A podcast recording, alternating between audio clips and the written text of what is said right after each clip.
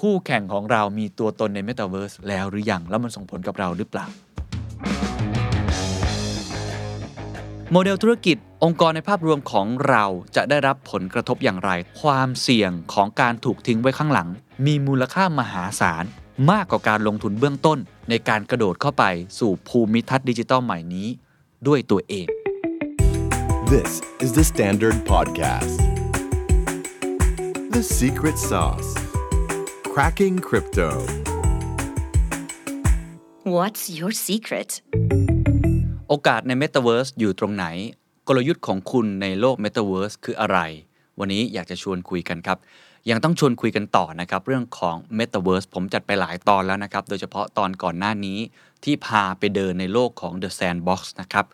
แต่ว่าผมเชื่อว่าหลายคนก็ยังเกิดคำถามอยู่ ผมลองตั้งคำถามนี้ ทุกท่านลองตอบตามนะครับ เป็น key questions to consider นะครับคำถามที่คุณควรจะพิจารณา โมเดลธุรกิจ องค์กรในภาพรวมของเราจะได้รับผลกระทบอย่างไร ถ้าหากเราใช้เวลามากขึ้นในการมีปฏิสัมพันธ์ทำธุรกรรมและเข้าสังคมในโลกเสมือน จะมีผลกระทบอะไรเกิดขึ้นบ้างหรือไม่ ลองคิดตามนะฮะคำถามที่ 2 ครับ ถ้าธุรกิจและแบรนด์ของเราอยู่ใน Metaverse เราจะสามารถสร้าง value คุณค่า อะไรให้กับชุมชนนี้ได้บ้าง เราจะเป็นผู้เข้าร่วมเป็น participant หรือเป็นผู้ให้บริการเป็น service provider ลองคิดตามนะครับคำถามที่3ครับมีประสบการณ์และบริการอะไรบ้างที่เป็นตัวตนขององค์กรของเราที่จะสร้างประโยชน์ให้กับระบบนิเวศ โลกเสมือนได้บ้างคำถามที่4ครับถ้าเราเป็นแบรนด์ที่ได้สัมผัสกับลูกค้าโดยตรง เรามีโอกาสอะไรบ้างไหม ในการสร้างช่องทางการตลาดใหม่ ๆ ด้วยประสบการณ์ สินค้า ดิจิทัล การให้สปอนเซอร์ และการสร้างตัวตนของแบรนด์ในฐานะเจ้าของอสังหาริมทรัพย์ ถ้าคุณ touch กับลูกค้าโดยตรงนะ คุณจะมีอะไรเพิ่มเติมได้อีกบ้าง คำถามถัดมาครับ เรามีทักษะเรามีแรงงานภายในองค์กรที่จะช่วยเราหาลู่ทางในจักรวาลเมตาเวิร์สหรือไม่ มีสมาชิกในทีมของเราที่ชื่นชอบการเล่นเกม ชื่นชอบเรื่องของคริปโตบ้างหรือไม่ เราจะสามารถระบุและหาตำแหน่งใหม่ให้เขา เพื่อช่วยความรู้กับคนทั้งองค์กรได้อย่างไรบ้าง หรือคำถามสุดท้ายครับ คู่แข่งของเรามีตัวตนในจักรวาลเมตาเวิร์สหรือไม่ นี่เป็นตัวอย่างคำถามคร่าวๆนะครับ ที่ผมได้มาจาก research ชั้นยอดเลย ผมต้องใช้คำนี้เลย opportunities in the metaverse by JP Morgan หลายท่านรู้จักกันไปอย่างดีแล้วนะครับ JP Morgan ก็ถือได้ว่าเป็น investment banker เจ้าใหญ่ของโลกนะครับ เขาทำการวิจัยเรื่องของ metaverse ผมถึงบอกว่าเรื่องราวของ metaverse ในวันนี้จะต่างจากที่ผมเคยจัดมาในอดีต เพราะมันถูกทำวิจัยโดยสถาบันทางการเงินที่ใหญ่ที่สุดแห่งหนึ่งของโลก เขาใช้หัวข้อนี้ครับ ธุรกิจจะทำความเข้าใจและเกาะกระแสคำว่า hype ก็คือกระแสที่มันโอ้โห รู้สึกว่ามันจะเยอะเหลือเกินเนี่ยแห่งจักรวาลนรมิตหรือ Metaverse บนพื้นฐานของโลกแห่งความเป็นจริงได้อย่างไร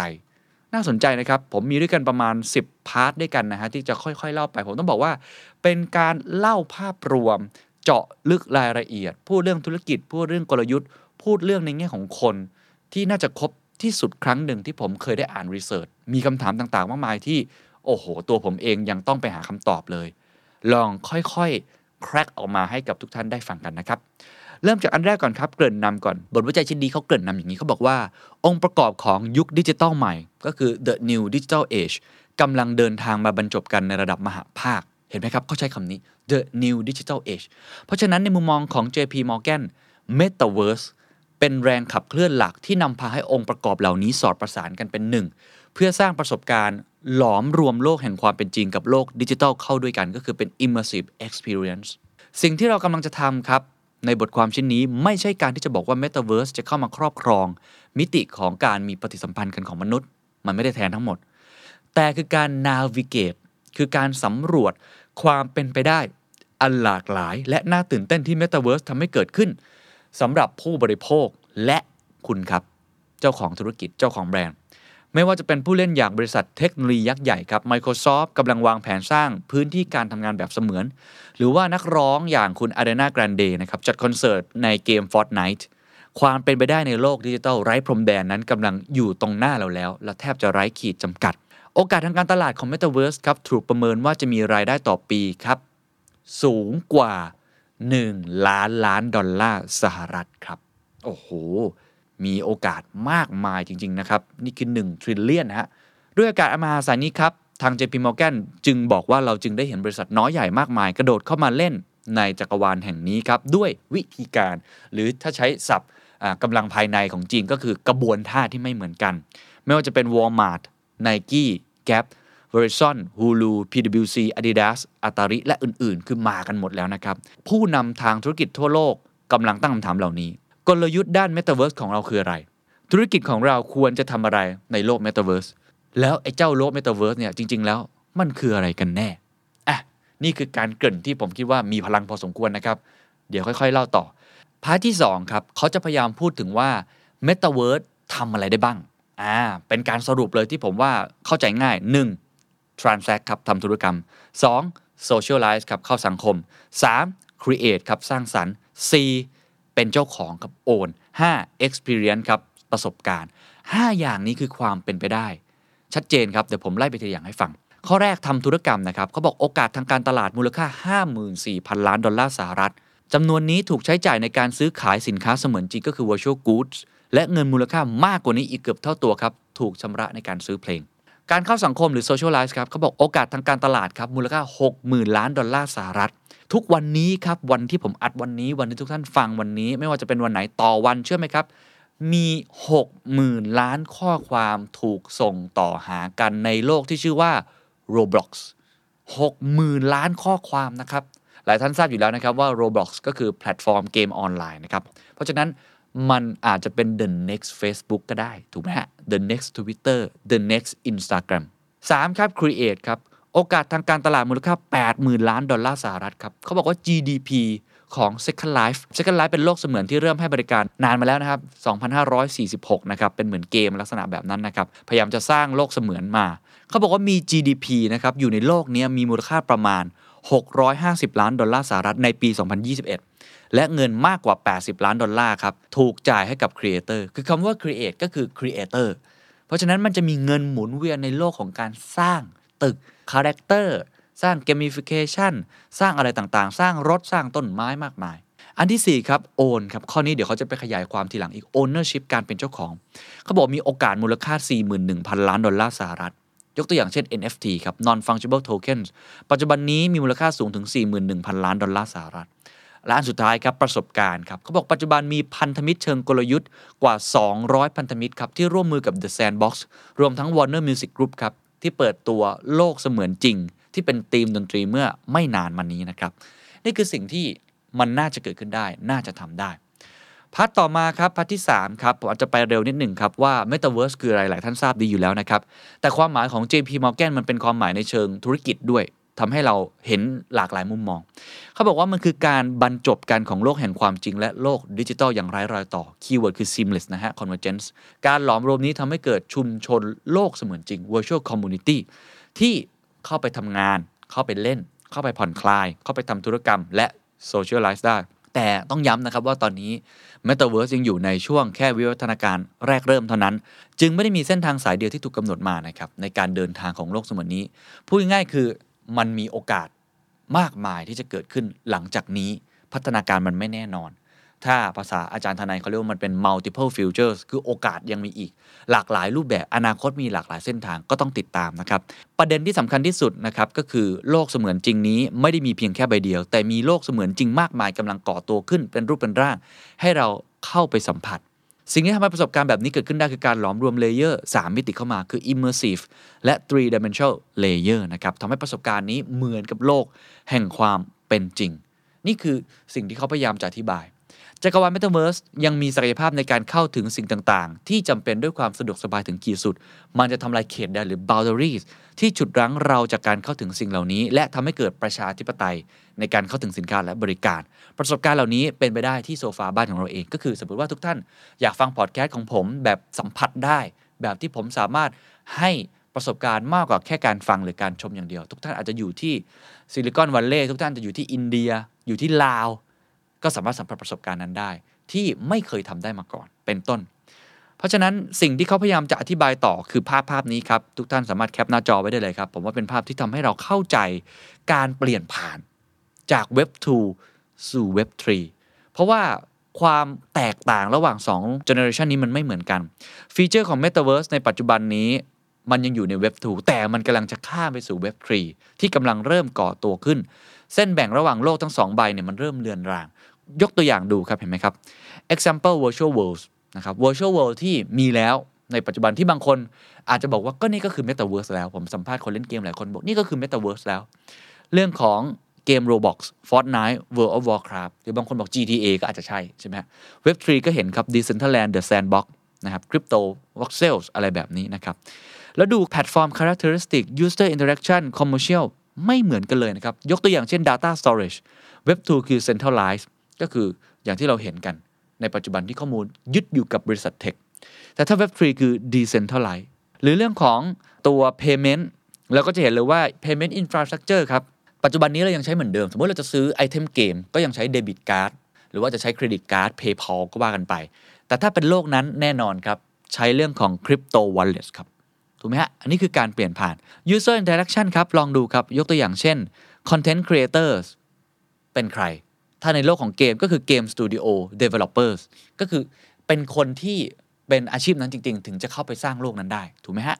แต่ถ้าเป็นโลกนี้ครับ community ครับ ผมถ้าผมสามารถทำไอ้บล็อกบ็อกของไอ้ตัว Roblox ได้ หรือว่าตัว The Sandbox ได้ หลานผมหลายคนก็เล่น Minecraft แล้วก็สร้างเป็นบ้านขึ้นมาเองได้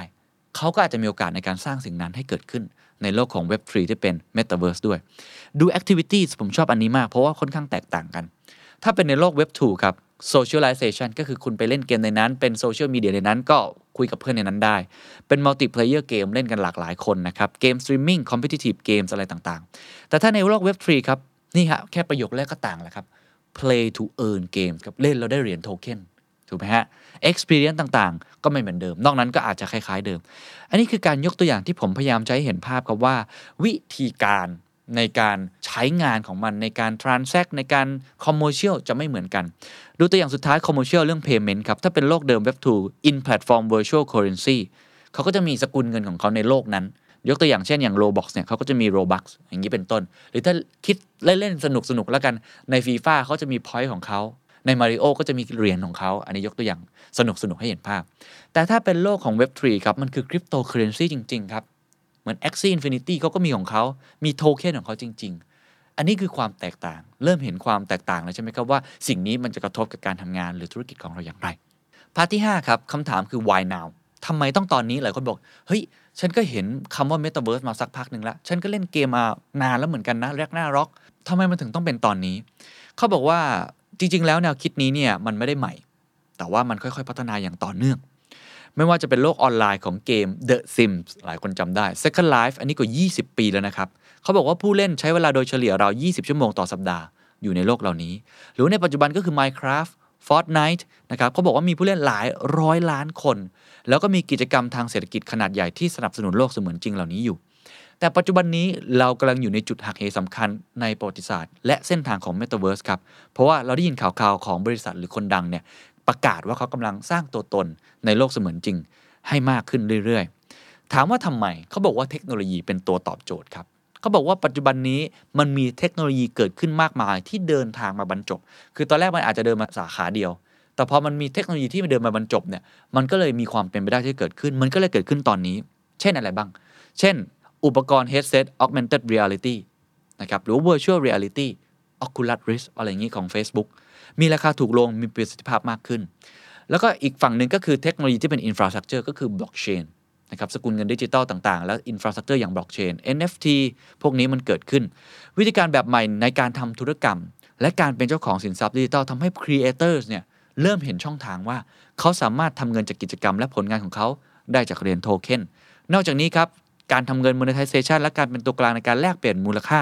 ผู้ถือเหรียญโทเค็นก็ยังสามารถเข้ามาเป็นส่วนหนึ่ง ในการกำกับและดูแลหรือว่า governance token คือมีส่วนร่วมในการโหวตด้วย มันก็เลยเป็นเขาเรียกว่าหลายปัจจัยอะครับมารวมกันทำให้มันเกิดความเป็นไปได้มากขึ้นในปัจจุบัน แล้วก็เกิด hype ขึ้นมา และยิ่งเมื่อนำเศรษฐกิจแบบมีความเป็นเจ้าของแบบเป็นประชาธิปไตย คือ democratic ownership economy รวมกับ interoperability ครับหรือความเป็นไปได้ในการทำงานร่วมกันหรือข้ามแพลตฟอร์มต่างๆ มันก็ปลดล็อกความเป็นไปได้มหาศาล อันนี้ผมเคยเล่าไปหลายครั้งแล้วว่า Metaverse จะเกิดหรือไม่เกิดเนี่ยปัจจัยอย่างหนึ่งที่มันจะถึงพร้อมคือ value ของคนเรา คุณค่าที่เรายึดถือ value shift นั่นเอง ซึ่งนี้มันบอกแล้วว่าว่ากันตามตรงคนรุ่นใหม่ๆ โดยเฉพาะ Gen Z เนี่ยไม่ชอบเรื่องของ centralization และเชื่อในเรื่องของ democratic หรือว่า distributed อะไรแบบนี้ อันนี้ก็เป็นมุมมองหนึ่งนะครับ ที่ทำให้มันเร่งปฏิกิริยามากขึ้น แล้วก็ปัจจัยสุดท้ายก็คือแน่นอนครับโควิดฮะ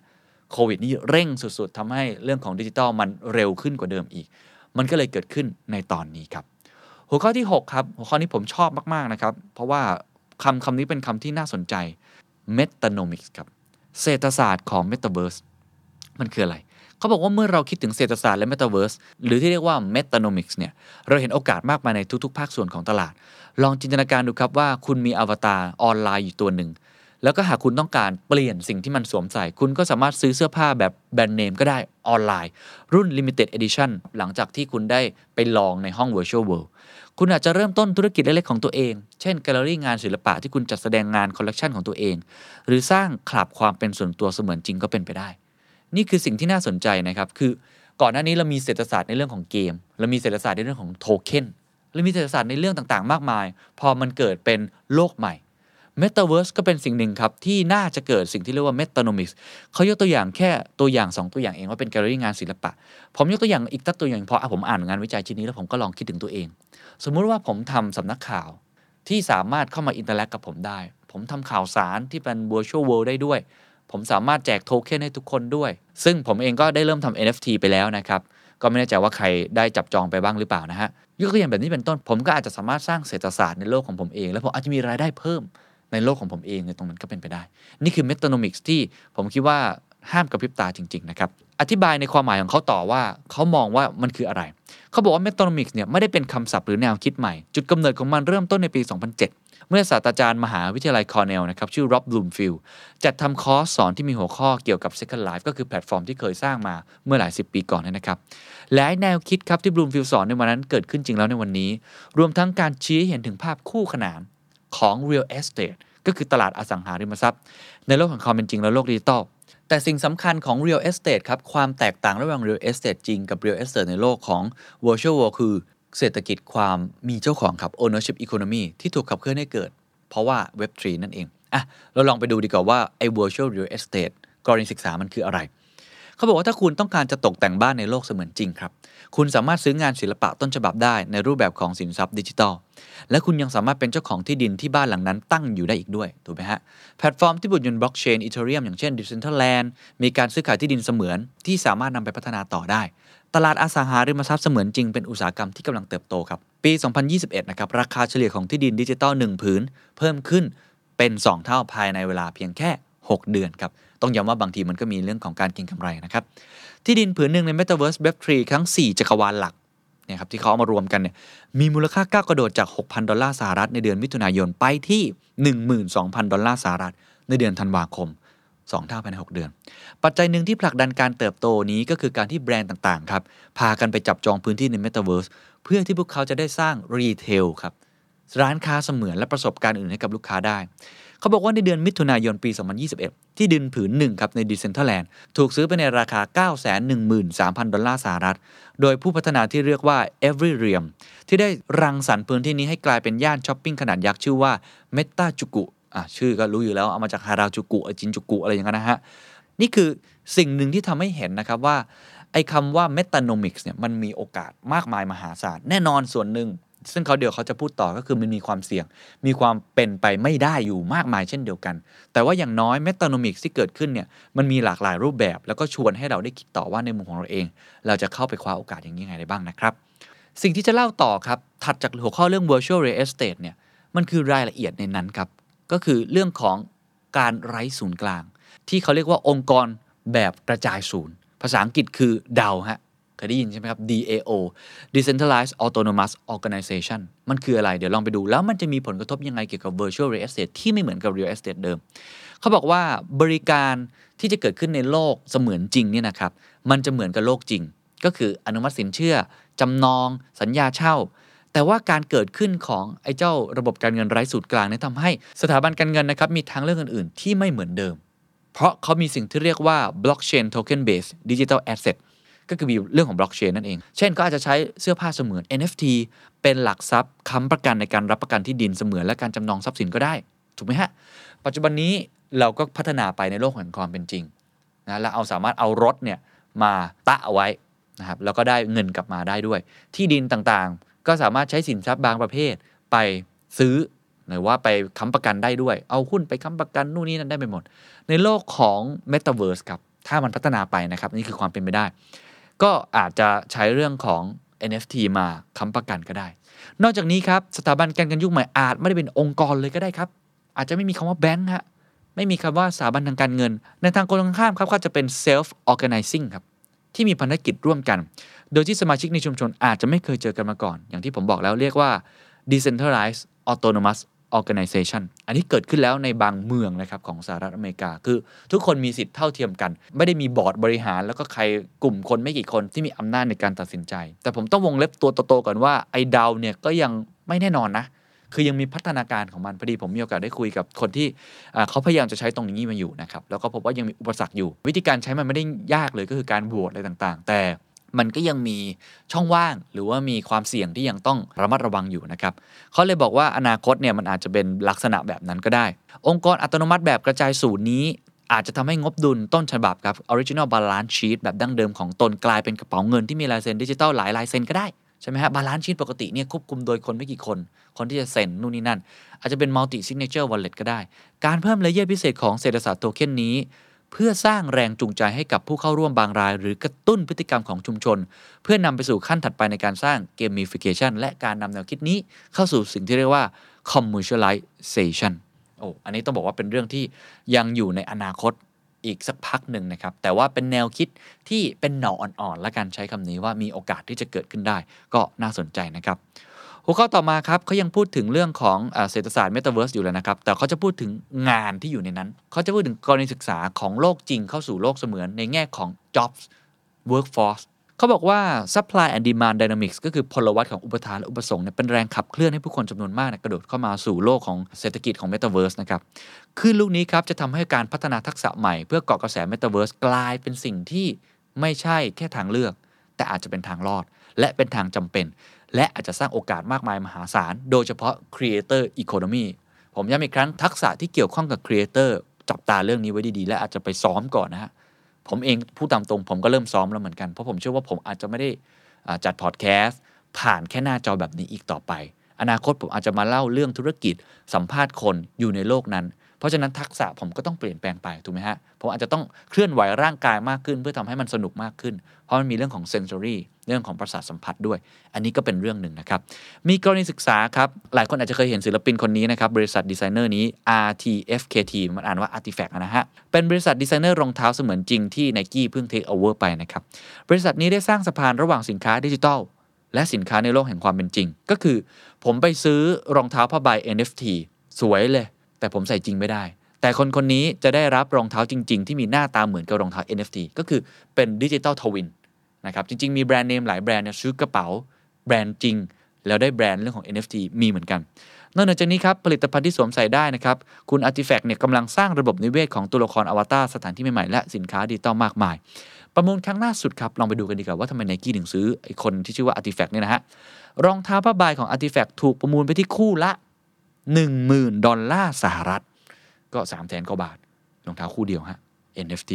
แน่นอนมันหายไปอย่างที่ผมบอกแต่นี่คือความเป็นไปได้ว่ามันมีโอกาสเกิดขึ้น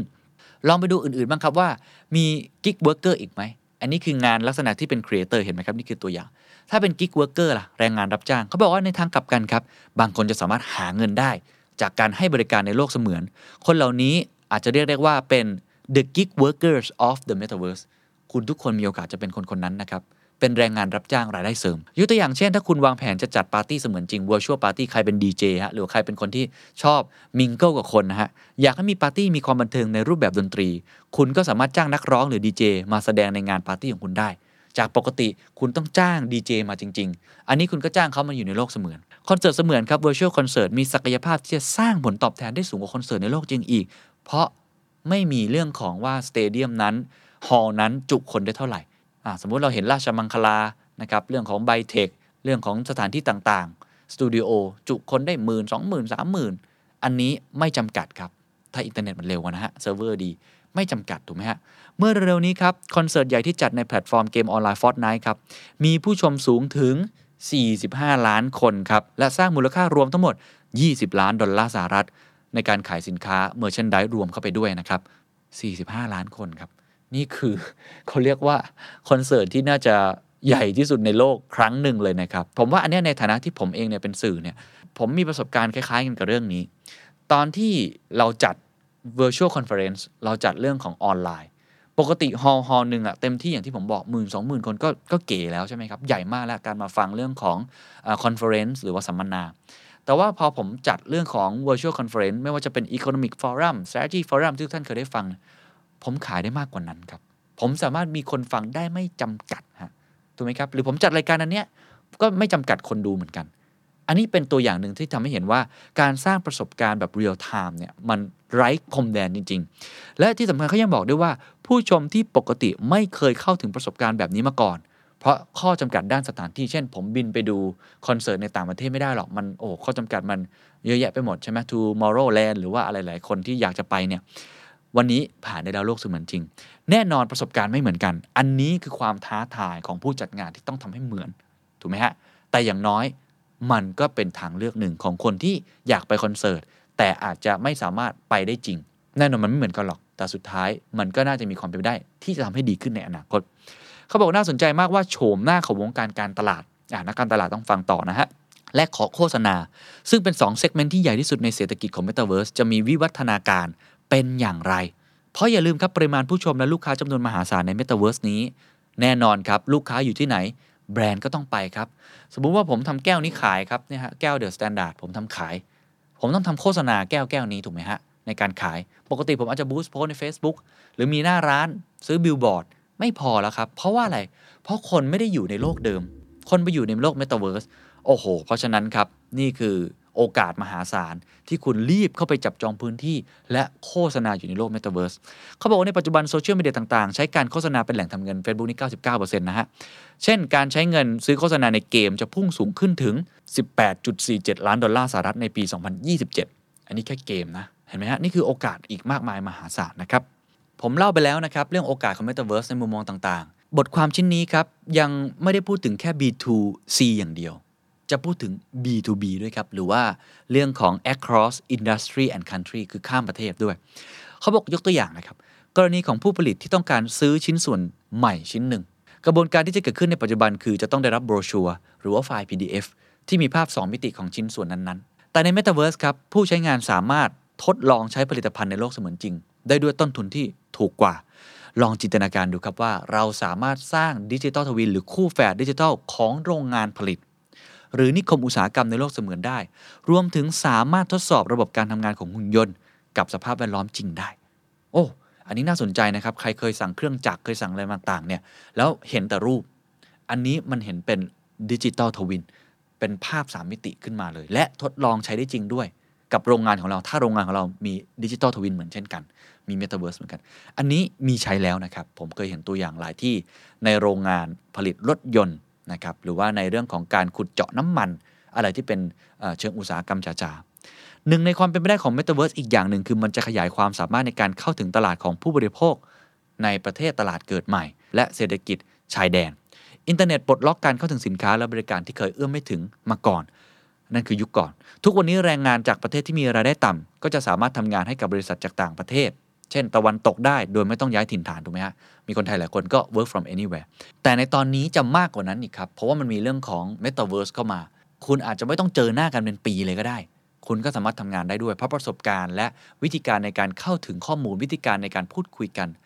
มันอาจจะดีขึ้นกว่านี้ ยังมีเรื่องของการศึกษาด้วยครับ คุณสามารถเข้าถึงการอบรมที่ต้นทุนต่ำได้ แต่ว่าประสิทธิภาพสูงก็คือใช้ virtual reality อันนี้เคยเห็นกันอยู่แล้วนะครับ เพราะฉะนั้นอันนี้เป็นอีกมุมมองหนึ่งที่น่าสนใจนะครับ เขายังยกตัวอย่างอีกหลาย ๆ ตัวธุรกิจ คือเข้าใจว่าบทความที่นี้พยายามทำให้เราได้เห็นไอเดีย เห็นภาพเยอะ ๆ ก็หลักของ Design Thinking เนาะต้อง ideation เขาก็ ideate มาเยอะมากเลย เช่น แทนที่ร้านค้าจะสร้างร้านค้าในทุก ๆ เมืองครับ บริษัทค้าปลีกขนาดใหญ่อาจจะหันไปสร้างศูนย์กระจายสินค้าระดับโลก ให้กับลูกค้าหลายล้านคนแทน แล้วก็ใช้ Metaverse ในการเข้าถึงลูกค้า เป็นเรื่องของการตลาดหรือการสั่งสินค้า อย่างนั้นแทนก็ได้ หรือพวกการพนันกีฬา ผมเข้าใจว่าตอนนี้โลกนี้ค่อนข้างพัฒนาไปเยอะนะฮะ พวก sport betting gambling ต่างๆเนี่ยก็แทนใช้เงินสดก็ไปใช้คริปโต หรือบริษัทอย่าง Sightline Payments ที่มีโครงสร้างในการสนับสนุนการเล่นเกมดิจิทัลแบบไร้เงินสดในกลุ่มเกมคาสิโนกีฬาต่างๆ ก็มีโอกาสในการสร้างเงินอย่างมหาศาล ถ้าเกิดอุตสาหกรรมเหล่านี้เปลี่ยนผ่านไปสู่ผู้เล่นที่อยู่ในโลกของ Metaverse ครับ part ถัดมาครับเราพูดถึงโอกาสความเป็นไปได้แล้ว ทีนี้เรามาพูดถึงความเป็นไปไม่ได้บ้าง ถ้าไม่เกิดการพัฒนาสิ่งเหล่านี้ เปรียบเทียบครับว่า EV จะเกิดขึ้นได้ก็ต้องมี charging station เขามีการ list ออกมานะครับว่า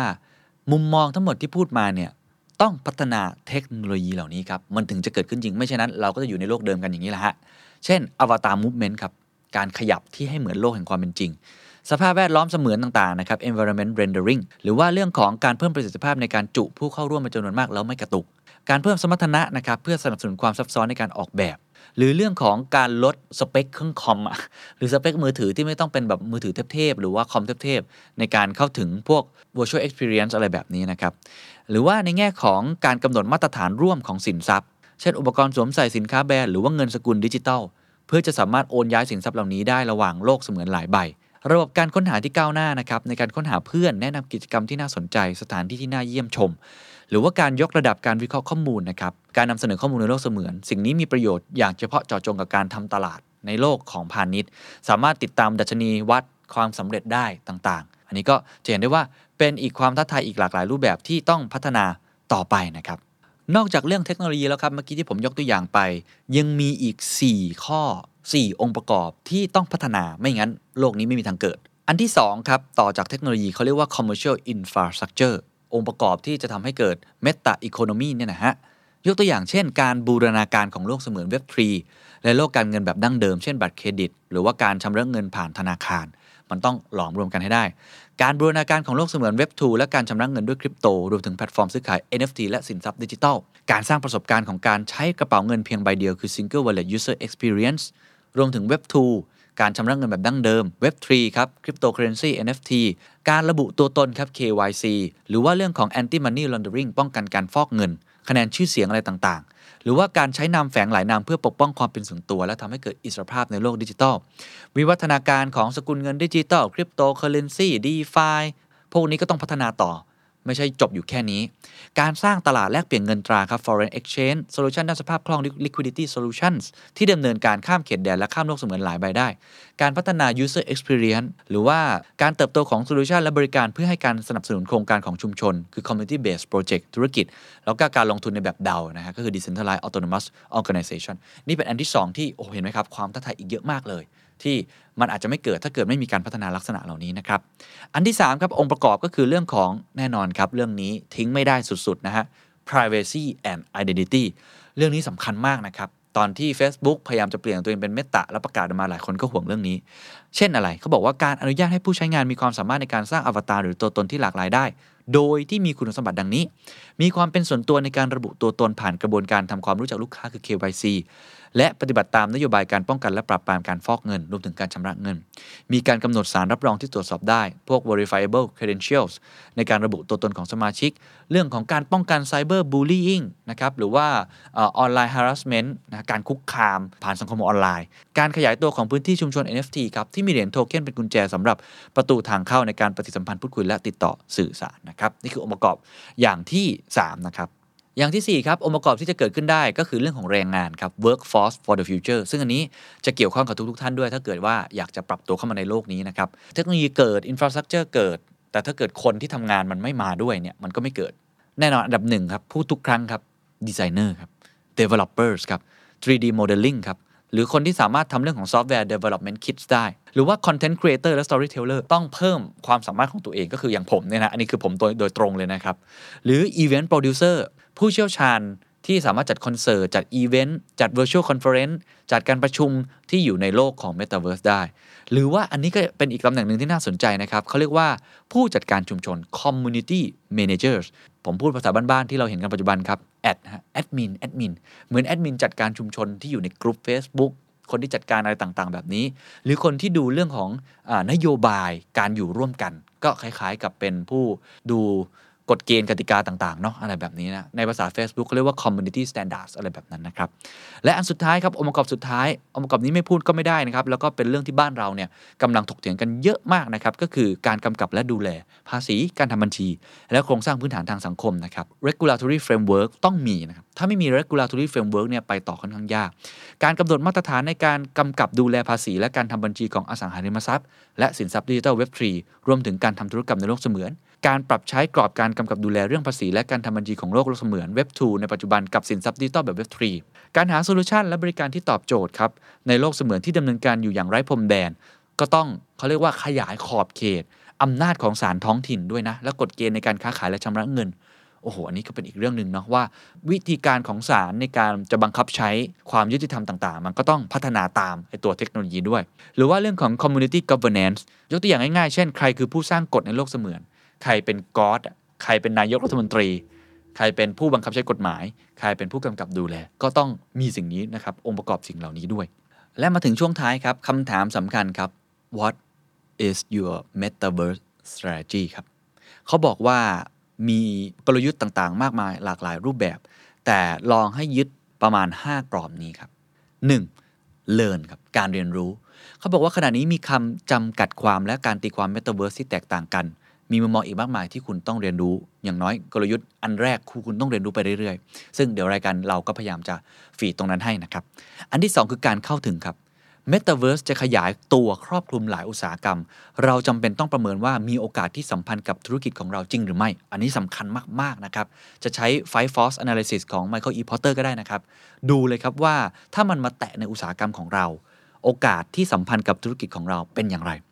3. ครับการสร้างสารรค์หรือการ create ครับหาประสบการณ์จากการพัฒนาภายในองค์กรช่วยโอกาสในการสำรวจการปฏิสัมพันธ์ของลูกค้าผ่านช่องทาง บริการประสบการณ์และสินทรัพย์ดิจิทัลใหม่ๆ เริ่มต้นเล็กๆ ก็ได้ และเคลื่อนที่ไปข้างหน้าให้เร็วทดลองและเรียนรู้ระหว่างทาง ต้องเริ่ม create บ้างนะครับ อันที่4ครับ connect ครับคุณต้องเริ่มต้นสร้างเครือข่ายของสมาชิก Metaverse การร่วมมือและการสร้างพันธมิตรที่มีคุณภาพ ยังสามารถทำได้อยู่บนฐานการลงทุนที่ไม่มากจนเกินไป เชื่อมโยงกับบุคลากรเจเนอเรชันใหม่ๆ เข้าถึงแรงงานทางเลือกกลุ่มใหม่ๆ ก็คือ partnership นั่นแหละครับ คุณต้องไปหาแล้วครับว่า คุณขาดอะไรบ้างในองค์กรของคุณ แล้วคนเหล่านี้ที่คุณไม่มีเนี่ยคุณต้องไปหาจากองค์กรแบบไหน และอันสุดท้ายครับ establish กับการจัดตั้งครับ พาธุรกิจของคุณออกไปและจัดวางตัวเองให้อยู่ในจุดที่เราสามารถจะดึงดูดความคิด และจิตใจของกลุ่มชุมชนย่อย ที่มีความคิดหัวก้าวหน้าทางเทคโนโลยีนี้ให้ได้ เขาใช้คำนี้บ่อยคือ tech forward sub communities คือกลุ่มนี้จะมาก่อนอย่างนี้ละกัน คือเวลาพูดถึง metaverse แต่คนบอกอยังไม่เกิดหรอก มันยังไม่เกิดแน่นอนกับระดับ mass แต่มันเกิดแน่กับกลุ่มนี้คือ tech forward sub communities กลุ่มเล็ก ๆ ที่เป็น early adopters นี่คือ 5 อย่างนะครับของกลยุทธ์ที่คุณสามารถทำได้ ผมทวนอีกครั้งเรียนรู้ learn เข้าถึง access create สร้างสรรค์ connect เชื่อมโยง และ establish ครับการจัดตั้ง และพาร์ทสุดท้ายครับคำถามที่คุณต้องถามกับตัวเอง ผมพูดไปตอนต้นหลายคำถามแล้วอาจจะเสริมอีก2-3คำถามที่คุณควรจะถามครับ เช่น ถ้าเราต้องการจะสร้างตัวตนและประสบการณ์ในโลก Metaverse ตัวเราเองมีทักษะภายในองค์กรเพียงพอในการเริ่มต้นด้วยตัวเองหรือไม่ มีหรือเปล่าฮะ หรือการทำธุรกิจในโลกแห่งความเป็นจริง ยังคงมีความสำคัญอันดับแรกใช่ครับ ผมก็เป็นอย่างนั้น ถ้าธุรกิจของเรามีความจำกัดครับในด้านเวลาและทรัพยากร เราต้องคำนวณว่าคุณค่าของการเป็นผู้เล่นที่เข้าสู่ตลาด Metaverse เป็นคนแรก ๆ มีมากน้อยแค่ไหน อันนี้สำคัญนะครับ คุณมองครับว่าตลาดที่คุณทำอยู่ ก็ยังดีอยู่ไม่มีใครมาทดแทนได้ แต่คุณพร้อมหรือเปล่าที่จะเป็นผู้เล่นรายที่ 2 รายที่ 3 หรือรายทีสี่4 ถ้าคุณคิดว่ายังไม่จำเป็น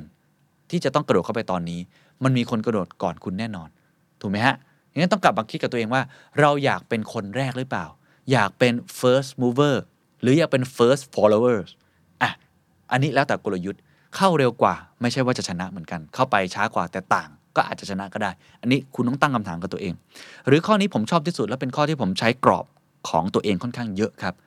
การกำหนดกลุ่มเป้าหมายเป็นผู้บริโภคอายุน้อยครับ ตอนนี้ไม่ได้ถามนะครับว่าขายอะไรสำคัญคือขายใคร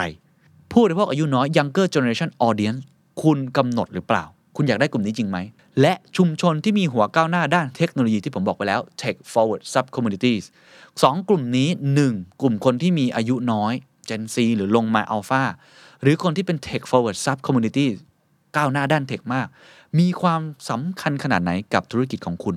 ถ้าธุรกิจของคุณไม่ได้เจาะที่กลุ่มนี้ หรือยังไม่อยากจะเปิดโอกาสตลาดในกลุ่มนี้ อันนี้ก็อาจจะยังไม่จำเป็นต้องรีบ แต่ถ้าเป็นกลุ่มนี้โดยตรง ผมบอกได้เลยว่าคุณหลีกเลี่ยงไม่ได้ และคำถามสุดท้ายที่ผมถามไปตอนต้น แล้วผมมักจะถามตัวเองเรื่องนี้บ่อยๆครับ คู่แข่งของเรามีตัวตนใน Metaverse แล้วหรือยัง แล้วมันส่งผลกับเราหรือเปล่า นี่เป็นตัวอย่างคำถามคร่าวๆนะครับที่ผมเชื่อว่าน่าจะทำให้ใครหลายคนเนี่ยได้ฉุกคิดแล้วก็ค่อยๆ กลับไปคุยกับทีมงานเพิ่มเติมนะครับหัวข้อสุดท้ายครับ The Bottom Line ครับ เป็นการสรุปจาก JP Morgan ที่ผมพูดตามตรงตอนผมอ่านในยขนลุกเหมือนกันนะเขาบอกอย่างนี้ องค์ประกอบสำคัญของจักรวาล Metaverse นี้ยังคงวิวัฒนาการอย่างรวดเร็วและต่อเนื่อง จึงเป็นเรื่อง ยากมากๆครับ ที่จะกำหนดกลยุทธ์ธุรกิจบนพื้นที่ที่มันไดนามิกก็โลกวูก้านั่นแหละครับ เปลี่ยนแปลงตลอดเวลา ดูได้จากการเติบโตอย่างก้าวกระโดดของผู้เล่นหน้าใหม่ที่เข้ามาพร้อมกับนวัตกรรมที่ยกระดับไปอีกขั้น เพราะฉะนั้นย้ำอีกครั้งมันไม่แน่นอนครับ ผมพูดไปเนี่ยบางคนบอกโอ้โห มีแต่ข้อดี ข้อเสียมีไหมล่ะ ความเสี่ยงมีไหมล่ะ มีแน่นอนครับ เพราะโลกมันยังไม่นิ่ง ถูกไหมครับ อย่างไรก็ตามครับ ต้นทุนในการเข้าร่วมใน Metaverse เพื่อสร้างทรัพย์สินทางปัญญา พื่อสร้างแนวความคิดของโมเดลธุรกิจใหม่ๆ เพื่อสร้างพันธมิตรใหม่ๆ เพื่อสร้างผู้ร่วมมือในระบบนิเวศใหม่ๆ เพื่อสร้างกลุ่มฐานลูกค้าใหม่ๆ ยังต่ำอยู่ครับ ต่ำอยู่คือหมายความว่ายังไง เหมือนคุณซื้อหุ้น Facebook อะครับ คุณซื้อวันที่มันหุ้นมันต่ำมากๆ ตอนนี้มันไปถึงขั้นไหนแล้ว ถูกไหมครับ คล้ายๆกันครับ ตอนนี้มันยังไม่แน่นอน บางคนยังไม่เชื่อมัน แต่ถ้าคุณลงทุนตั้งแต่วันนี้ ในทิศทางที่คุณคิดว่ามันเหมาะสมกับคุณ และรับประกันความเสี่ยงได้เนี่ยมันอาจจะมีต้นทุนที่ต่ำกว่า ตอนที่ผ่านไปอีกหลายปีแล้ว แล้วคุณเพิ่งมาเริ่ม พอรู้อะไรไม่สู้รู้งี้ และประโยคสุดท้ายครับ ผมจะจบด้วยประโยคนี้ครับเขาบอกว่า ความเสี่ยงของการถูกทิ้งไว้ข้างหลัง มีมูลค่ามหาศาลมากกว่าการลงทุนเบื้องต้น ในการกระโดดเข้าไปสู่ภูมิทัศน์ดิจิตอลใหม่นี้ ด้วยตัวเอง ความเสี่ยงที่จะถูกทิ้งไว้ข้างหลัง ต่ำกว่า